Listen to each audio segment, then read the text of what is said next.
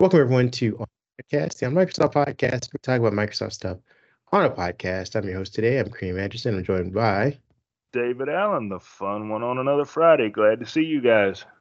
Yeah, thank you guys for joining us for another weekend full of Windows headlines and news.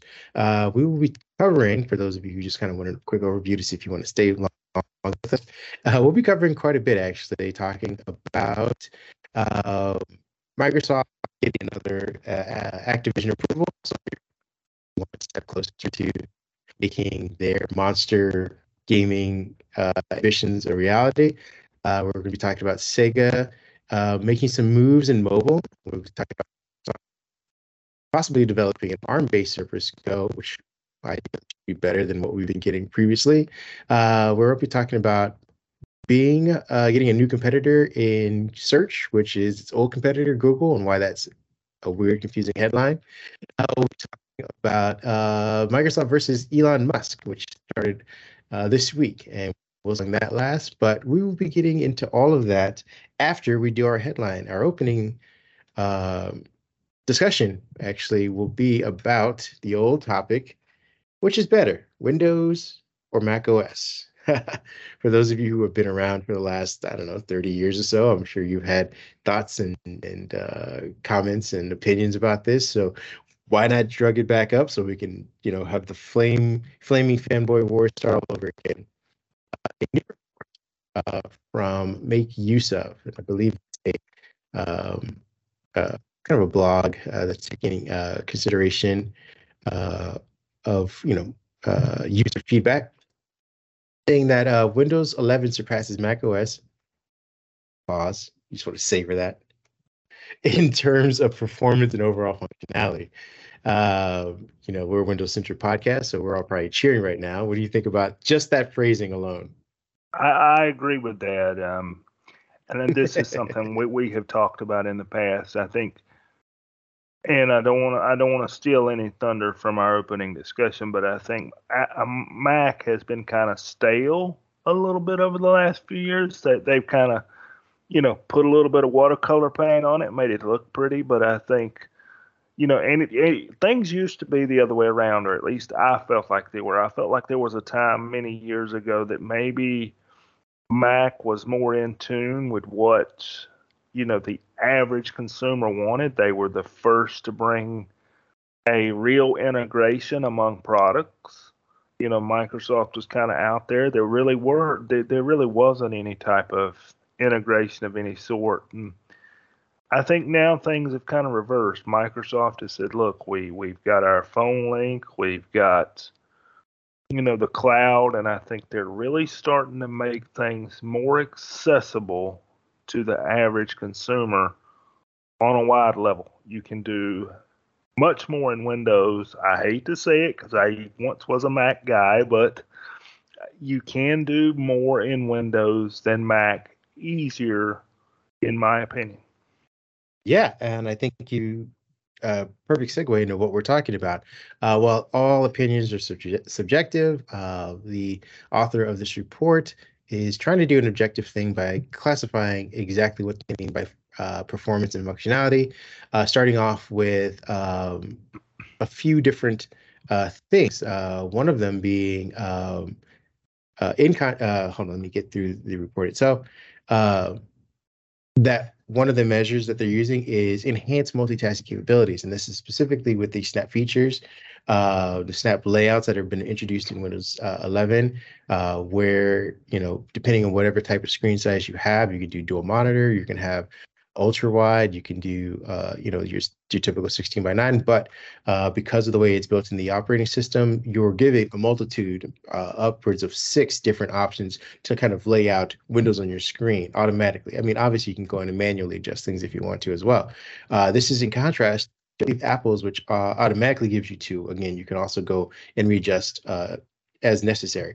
But uh, again, if you have uh, dual monitors, ultra wide, things like that, these things are taken into consideration right off the bat, out of the box. So that's one point for for Windows if you're of that uh, of someone who needs uh, windowing assistance.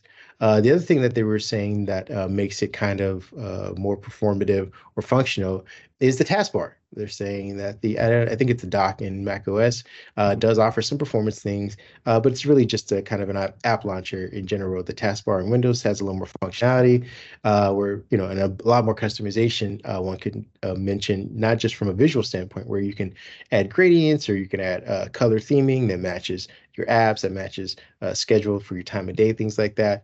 But just being able to kind of uh, pair apps. I believe that's coming soon as well. But uh, just kind of, you know, being able to either change from seeing just the icons to seeing the full description of apps, uh, what you kind of can pull in and out, what you can pin to, things like that. Uh, they're saying that point goes to Microsoft or Microsoft operating system or Windows being able to kind of do all of that. And like I said, we'll be getting some more updates for the taskbar in upcoming uh, Windows 11 updates, I believe, probably later this year. Uh, the other thing that they were saying that um, is uh, kind of a boon is clipboard, surprisingly or not. Uh, now, we know that uh, Apple, I would arguably say, has a superior uh, platform distribution of, of content where you can move things from your iPad to your desktop to your phone through, I believe it's AirDrop. AirDrop, yep. Uh, but uh, for this particular report, they're saying that Clipboard uh, keeps a record of the last 25 items that you've cut, cut or copied, and that includes images, text, links, things of, of, of nature, uh, and that you can just quickly pull up with, I believe it's Window V or whatever. Windows V is a combination mm-hmm. to bring all those things, and those are synced across. Uh, they're saying that that's a, a plus for the operating system, something that I don't believe clipboard in Mac OS specifically uh, is able to do. Again, there are alternatives using AirDrop. If we're doing clipboard to clipboard functionality, if you don't have an iPhone uh, for whatever reason, you still have a Mac, which you're an oddity. Um, this is a plus for them. Uh, besides that, uh, compatibility with Android apps.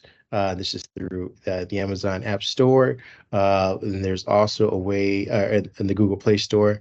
Uh, that's been their report. I want to add note that Microsoft also has a few additional social media apps that the macOS platform doesn't currently have as, as desktop options, such as TikTok, I believe, and Instagram as standalone apps in the Mac App Store for whatever reason.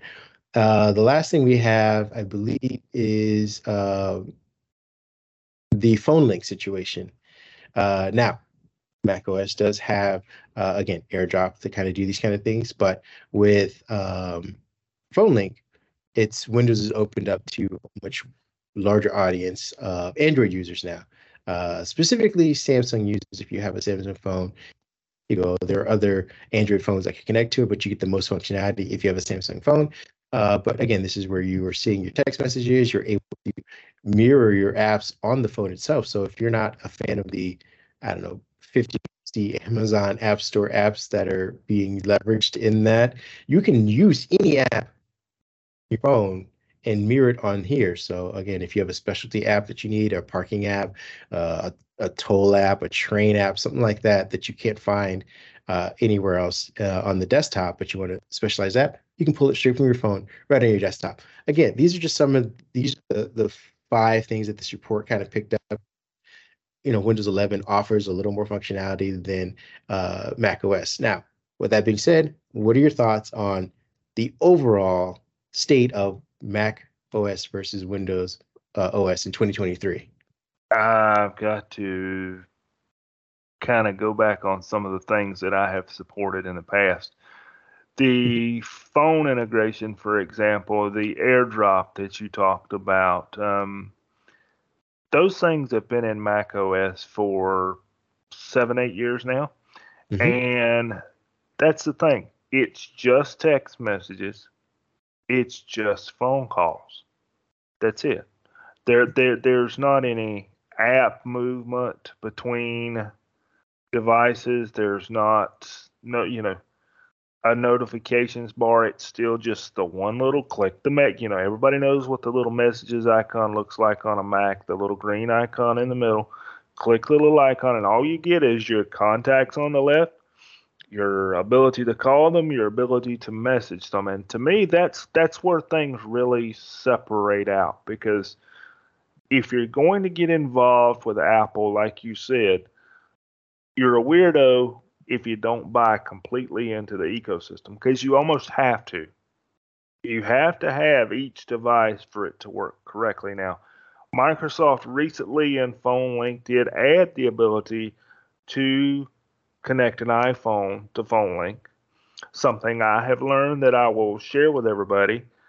When you do it with an iPhone, be aware it is a Bluetooth connection only. So you do have to keep in mind if you're moving in your house and you've got a good size house that when you get outside of Bluetooth range, you kind of lose that sync with an iPhone. The Android phone, as you mentioned, will use the Wi Fi in your house to help things stay synced with your phone link. For example, I can have phone link open, go outside, you know, do something with the family, come back in. Any text messages I received while I was outside are there and on phone link by the time my phone has come back in and has reconnected. Those are just little things that Apple's not there. They're just not there yet. And it's a part of our daily life that, you know, we all communicate with messages and notifications. That's the main way of communicating and sparking a conversation, an interaction. You get a notification on your phone, you react to it. So, Windows to me has really moved forward. And if anything, has kind of bypassed the old fruit company over there just a little bit. You know, now the things you mentioned about the taskbar, I agree with. Those are subjective. Some people like that stuff, some people don't. I can tell you, as far as Snap Windows goes, unless Apple has changed something I've missed, that requires a third party app on Apple to be able to rearrange your windows in somewhat of a Snap Windows fashion. I use Snap Windows every day when we're editing uh, news posts. I've got my source in one, and where we're working on the post in the other, I may have another Snap window open with Teams. You cannot do that natively on an Apple product. No, it's you're little things. correct. It's Yeah. the little things. Uh, again, and uh, I think uh, you know, I personally love Windows. I know we can easily turn this into a Mac OS bashing session Easily. uh, easily, and I you part of me wants to, but uh, Yeah. I'm going to try and be a reporter and be a little more objective. Uh, they also mentioned that you know it still stands in 2023 that the uh, plethora of dedicated written apps still goes to uh, the benefit still goes to Windows. Now, the playing field has been leveled, but with web apps, uh, macOS does get uh, a variety of well polished looking apps in the Mac uh, macOS store, uh, but the number of uh, just apps in general still is weighed heavily, especially in enterprise business, things like that for for Windows. Uh, like said, uh, I believe you know. I just want to say, as someone who uses Windows every day and and, and uh, who uses Mac OS, things like that, that the level of polish is still, I will still give it to Apple uh, for that. I think one of the biggest draws isn't necessarily the operating system for people these days because we do a lot of web-based things. Uh, you're in and Microsoft's doing its best uh, to keep up with uh, Chrome with adding all these features and making Edge its own platform uh, where you can basically go in and we were just discussing off mic, turning certain apps or certain websites into apps, making them feel native notifications, pinning them to the taskbar for easy usage and not having to necessarily have your browser open, constantly draining uh, your battery or whatnot. Um, you know, we were just talking about, you know, if you like phone link and you still want to have that native integration of your messages and notifications, I think it's Google's an, Android messaging web website, essentially the .com. Uh, turn it into an app using Edge and into the taskbar and then get all your notifications in that same notification tray as though they were native. Uh, and that's just another way uh, that you know I don't think you necessarily in um, macOS. Maybe maybe you can. I'm not sure if Safari allows you to create web apps and then put them in the dock, but I don't think so. it's just you know it's just one thing. And I believe that Windows 8 they are getting there. We were talking to our our, man, our editor in chief. I was I believe you know I'm starting to see that polish coming to Windows. It's taking it's taking forever, but the transition from Windows 8 to Windows 10 was bad. It was rough. There were still, you know, we complain about, you know, hidden menus from Windows, you know, uh, uh, still showing up in the same way that they normally do. And there's still a lot of that through Windows 11. Uh, it's less than it was in Windows 10. The animations are getting better. Uh, the resource uh, management is getting better. Uh, the UI consistency, you know, the Stark UI. Oh, okay. Uh, the Stark UI of the flat Windows 8 uh, versus, you know, I believe what the rest of the web is adopting, which is, you know, rounded corners and, you know, a soft uh, look on things is is present in uh, Windows 11. You're also getting um, a nice consistency within within Microsoft's own apps between the web and what it has as a dedicated app. So you, when you switch between those two platforms, it isn't jarring. You're not saying, "Oh, this is the crappy web version of the, of, of this looks like PowerPoint," and the dedicated PowerPoint app, things like that. So again, maybe in Windows 12, we'll we'll finally get to that that mark where people can say, "Hey, visually speaking, and it, you know, uh, system resource wise, Windows 11 or Windows 12 is on par with Mac. Now what we need is for Intel to keep up. That's uh, what I was about. That's what I was about to say. If you reverse this conversation and you throw it in the hardware perspective, you kind of see things go the other way with yes. the power versus efficiency ratio of what Apple can do. But we are seeing slowly, but we are seeing it. We are seeing Intel slowly close that gap.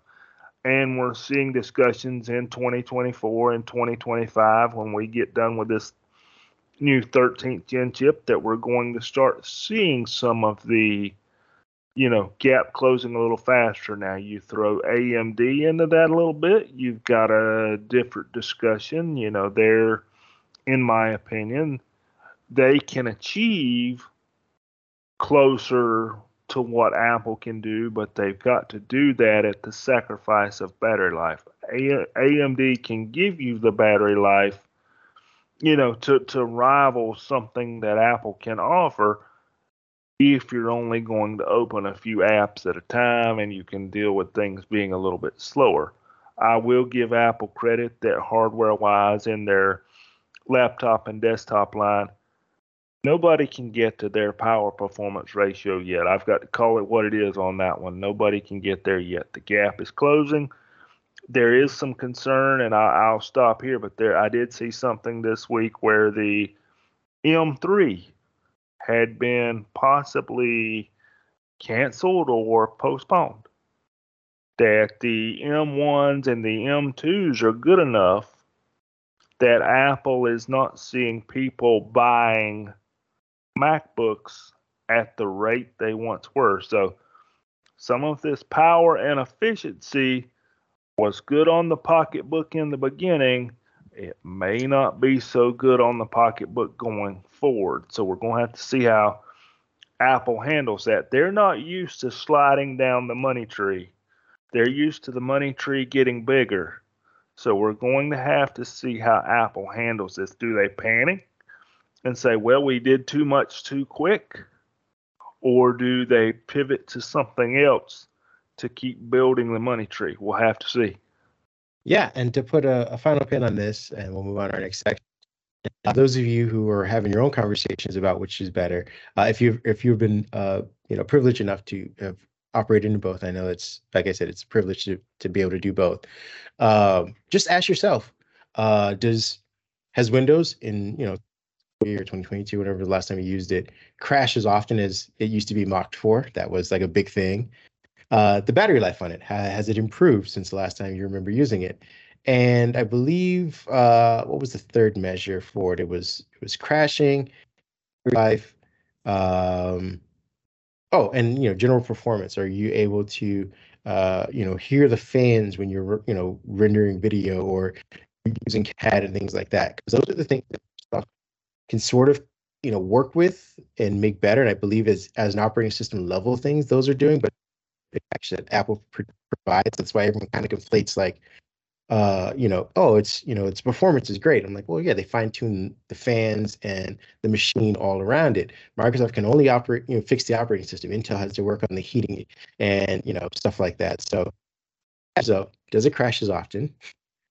You're getting a bit be- a bit better battery life, uh, and how is the app performance uh, when you're you know moving around the operating system? If you can, you know, if those things, those three things have improved, then I could say in Windows in 20 a much better spot than it was uh, when it was the butt of all jokes uh, for quite a bit.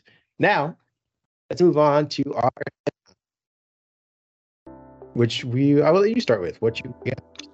Well, I'm gonna stay in the Windows camp here for just a little while. We're at that point in the year where we're starting to hear some rumors of what's coming from Microsoft. We know they generally do their fall refresh of hardware in sometime in October, and we do know that rumors are telling us that Microsoft is working, possibly working on an 11 inch Surface Pro and a Surface Go 4. Now, here's the thing the Surface Go 4 is looking to be the first ARM powered entry into into the Surface Go lineup. You know, we've always had the Surface Pro X, and the new Surface has that what they call the 5G line. Now we don't know yet if the Surface Go 4 will have 5G. That has not come out yet, but it's interesting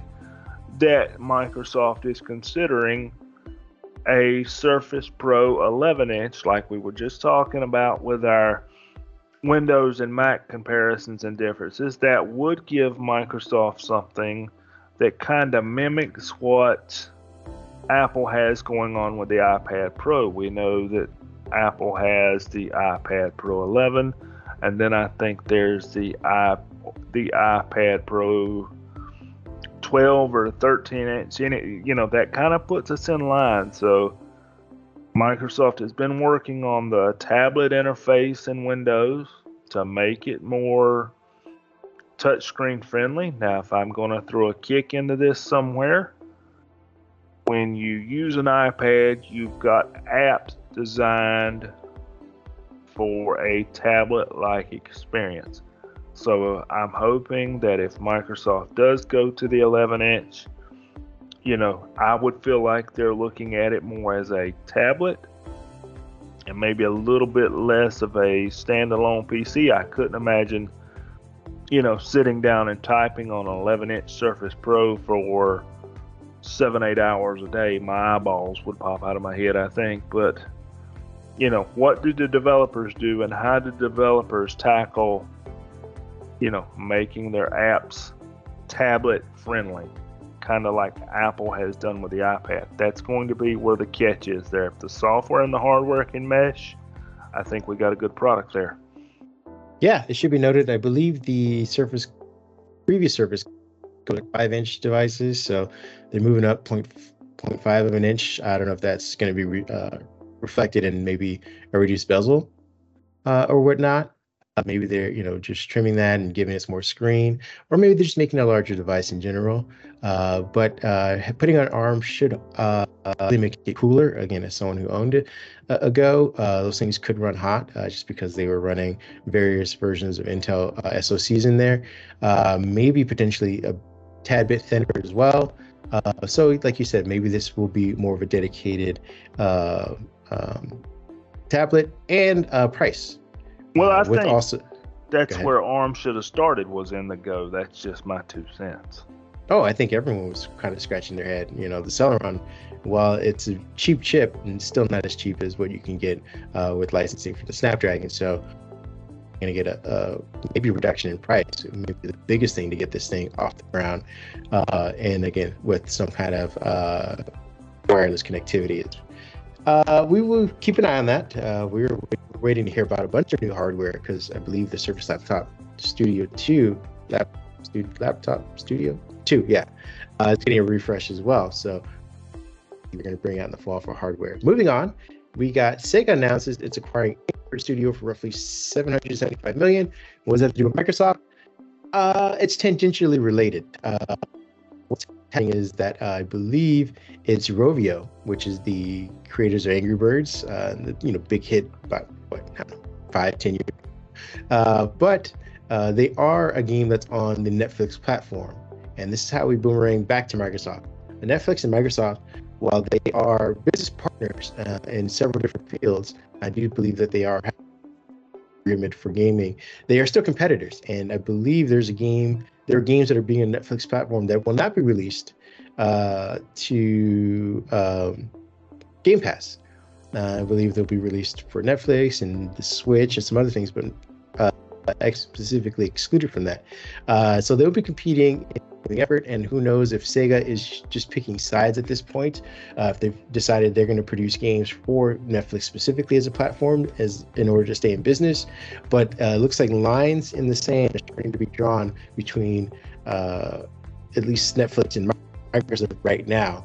Uh, we'll see how Amazon plays into this, but it is big to note that you know Samsung, I mean not Samsung, Sega is wanting to get into mobile uh, right now, while Nintendo, I believe, is actually retrenching and going back more into its own handhelds versus being on phones and things like that. So we got Microsoft wanting to be in mobile. We have trying to help them boost mobile. We have uh, Amazon uh, still being doing its cloud thing, and we also have Sony, who should recent, who just I believe acquired a company to help them with their mobile efforts. So mobile is the new frontier for a lot of these gaming things. So we'll keep an eye on uh, how this acquisition plays out and what kind of partnerships uh, arrive from that. What else do you got for us? Let's see. We've got. Um, I'm gonna change gears a little bit here. Um, something that came out this morning for those Google fans out there. I think there'll be some folks that um, listen to our podcast or watch it on YouTube that might get some interest in this. Bard for those that have been accepted to the Bard preview program has gotten a neat update this morning to where it will actually help you with your code. It mm-hmm. does uh, Java, Python, C, C++, and many others. There's over 20 choices there. What What's really cool about it, I did get a chance to play around it, play around with it briefly. You can ask it to write code for you. It will produce what you're looking for. It will help you debug your code if you ask it to, and it will also you can say, "Hey, can you, you know, hey, will you can you make this code more efficient?" It will also help you with the efficiency of your code. Now, something to keep in mind that Google did caution in their release is this is all in preview and these learning models are not perfect, so please check your output versus what you expect in your code. Now, something that came to my mind I was once a developer slash computer science student back in my younger days, and I still remember the things that you learn as a computer science student is how to write these basic programs, and it's generally one way in, one way out. So it's going to be interesting from an educational point of view how are things like Bard and even Bing Chat and Chat GPT that can do code on some level, you know, have we gone too far with the coding? Because students can very simply start asking these AI systems questions about their code. So the professors out there are going to have to regenerate some of their ways of teaching and evaluating students, I think, because you know, AI is getting very intelligent here to where you can kind of do some substitutions, folks, from what you know versus what AI knows. Yeah. Uh, on the same Google trend, uh, I got a story about Magi, which is Google's upcoming AI powered rival Microsoft. Uh, and I say rival and just compete with. Okay, guys, out ahead of ourselves. Bing isn't the monster machine search engine out there, but uh, it has made some adjustments, obviously, recently uh, with adding machine learning and the way it kind of just presents its results that differ from Google. And, uh, you know, there are anecdotal rumblings about how uh, the quality of Google search has deteriorated uh, enough for people to question uh, its, you know, viability uh, that Samsung, if we haven't, but we're about to, that Samsung is thinking about uh, potentially dropping Google search for Bing. Now, again, Microsoft and Samsung are really good partners. Uh, they've tried to do this once before, and I think they've backtracked. We'll see how far they go with this effort. But in relation to Samsung, even contemplating the notion, is kind of put a fire underneath uh, Google, uh, and it looks like uh, recent reports reveal that Google is preparing to develop a new search engine leveraging AI, and is currently enhancing its current search engine with an array of AI functionalities and machine learning. Uh, this project is called Project Magi. Uh, it's in its early phases. I believe it uh, consists of employees, which is still a lot. Um, its uh, intention is to deliver a significantly more personalized experience to users uh, than the existing version of just kind of you know backstop of ads and links. Uh, I don't know what this means visually. I haven't you know kind of nailed down any of that. We've seen a roadmap for this, uh, but the idea is to leverage uh, Bard, I, I, assume, in the future, and bake it into the search engine, which means that it'll remember contextual searches. So if you you know are constantly searching up um, the actress, you know, Scarlett Johansson or whatnot, uh, maybe the next time you start searching uh, for other things related to her, as far as like box or personal uh, relationships or anything like that, it'll give you uh, anecdotal uh, in additional information. Uh, you know, especially if she has like a recent divorce or she's in a new movie or she has another child, something like that. That'll come up uh, alongside other searches of things like that. These, these are all predictions. We don't know exactly uh, Google's plan, but we do know that they're planning to come out with a fourth version of their Google search, which again is more tailored towards uh, a personalized experience for users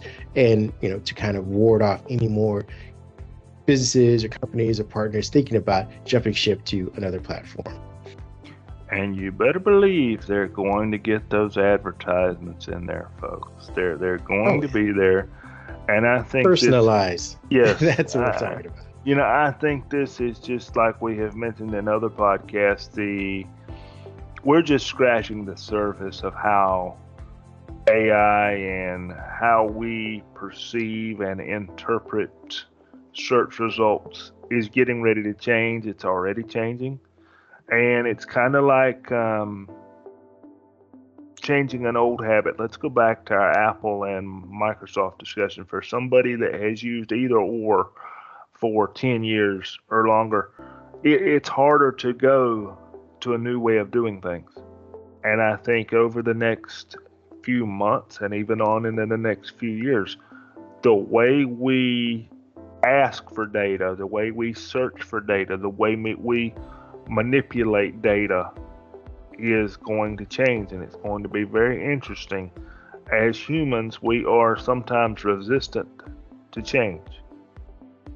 And I'm interested to see, you know, we, we when the internet became something that was popular, the search engine kind of got everybody started. That's kind of what kicked it off. Then Google came, and Google says, "Hey, we've got a better search engine." than, you know, Bing says, "Well, hey, we can do that too. We're going to try to be like Google." Well, we can debate whether they got there they didn't, depending on what you like. But now we have moved to the next step. Now we're battling on the level of AI. So how does this change the way we interpret and work with information, the way we process it?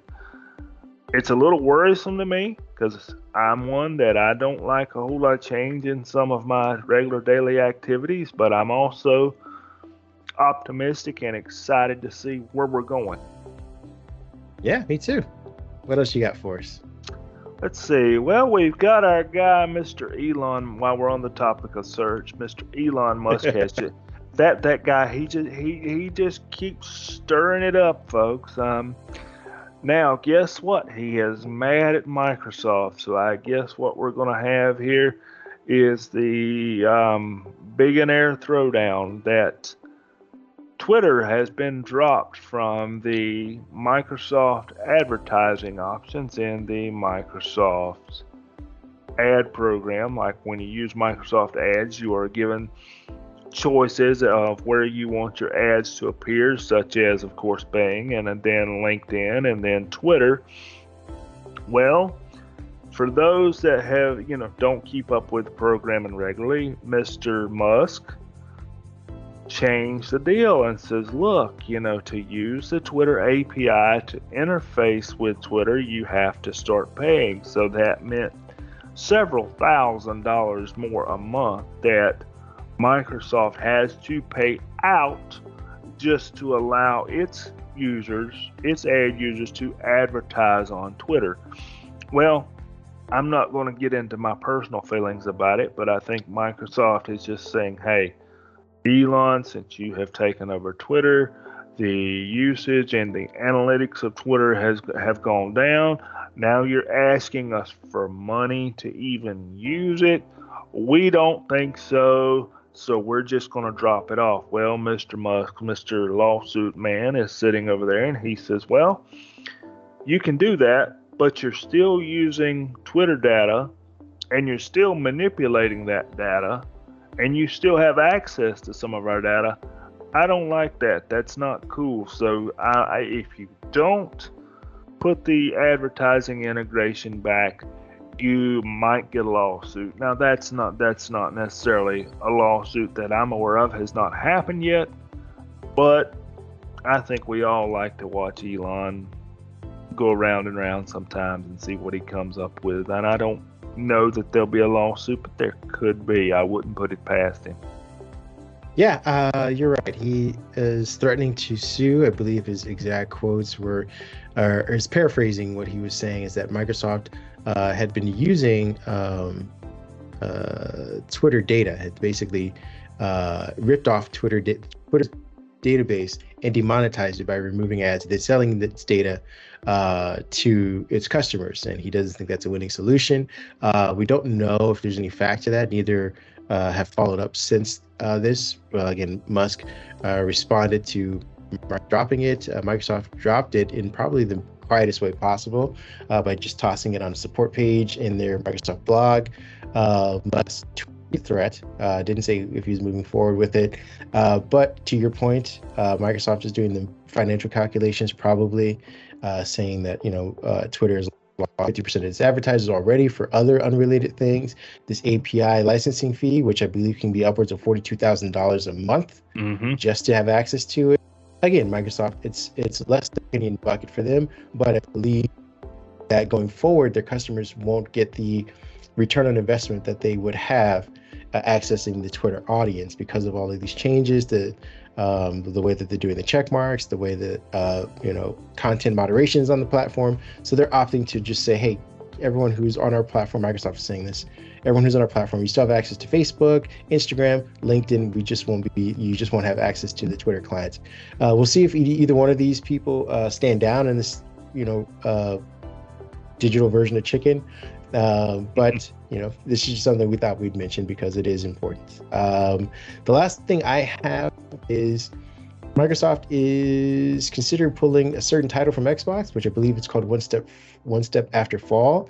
Um, the reason why they're doing this is because the narrative adventure game also allows language stacking of its achievements. Uh, this is when a game sees separate releases in different languages with separate though identical achievements handed out. This is done to attract achievement hunters and get them to buy multiple versions of a game. In this case, One Step uh, After Fall can reward players with uh, a thousand, you know, G's or gamer points in as little as 15 minutes.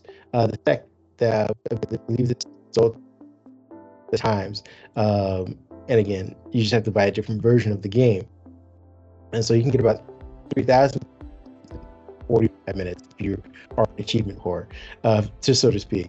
Uh, Microsoft is thinking about dropping the game. The company, I believe, is based in Brazil. Uh, they released a, a, statement which has been translated from Portugal, so I'm not even going to try and speak in uh, Portuguese, but uh, it roughly translates to We are officially speaking out on the removal of One Step After Falls version. Initially, on behalf of the Bergsom Game Studios, we would like to apologize for all the inconvenience caused to you, friends, players, and consumers. Uh, again, they don't know. They didn't mention that they would change anything. I don't, I don't know if they even see that they may be in the wrong for this.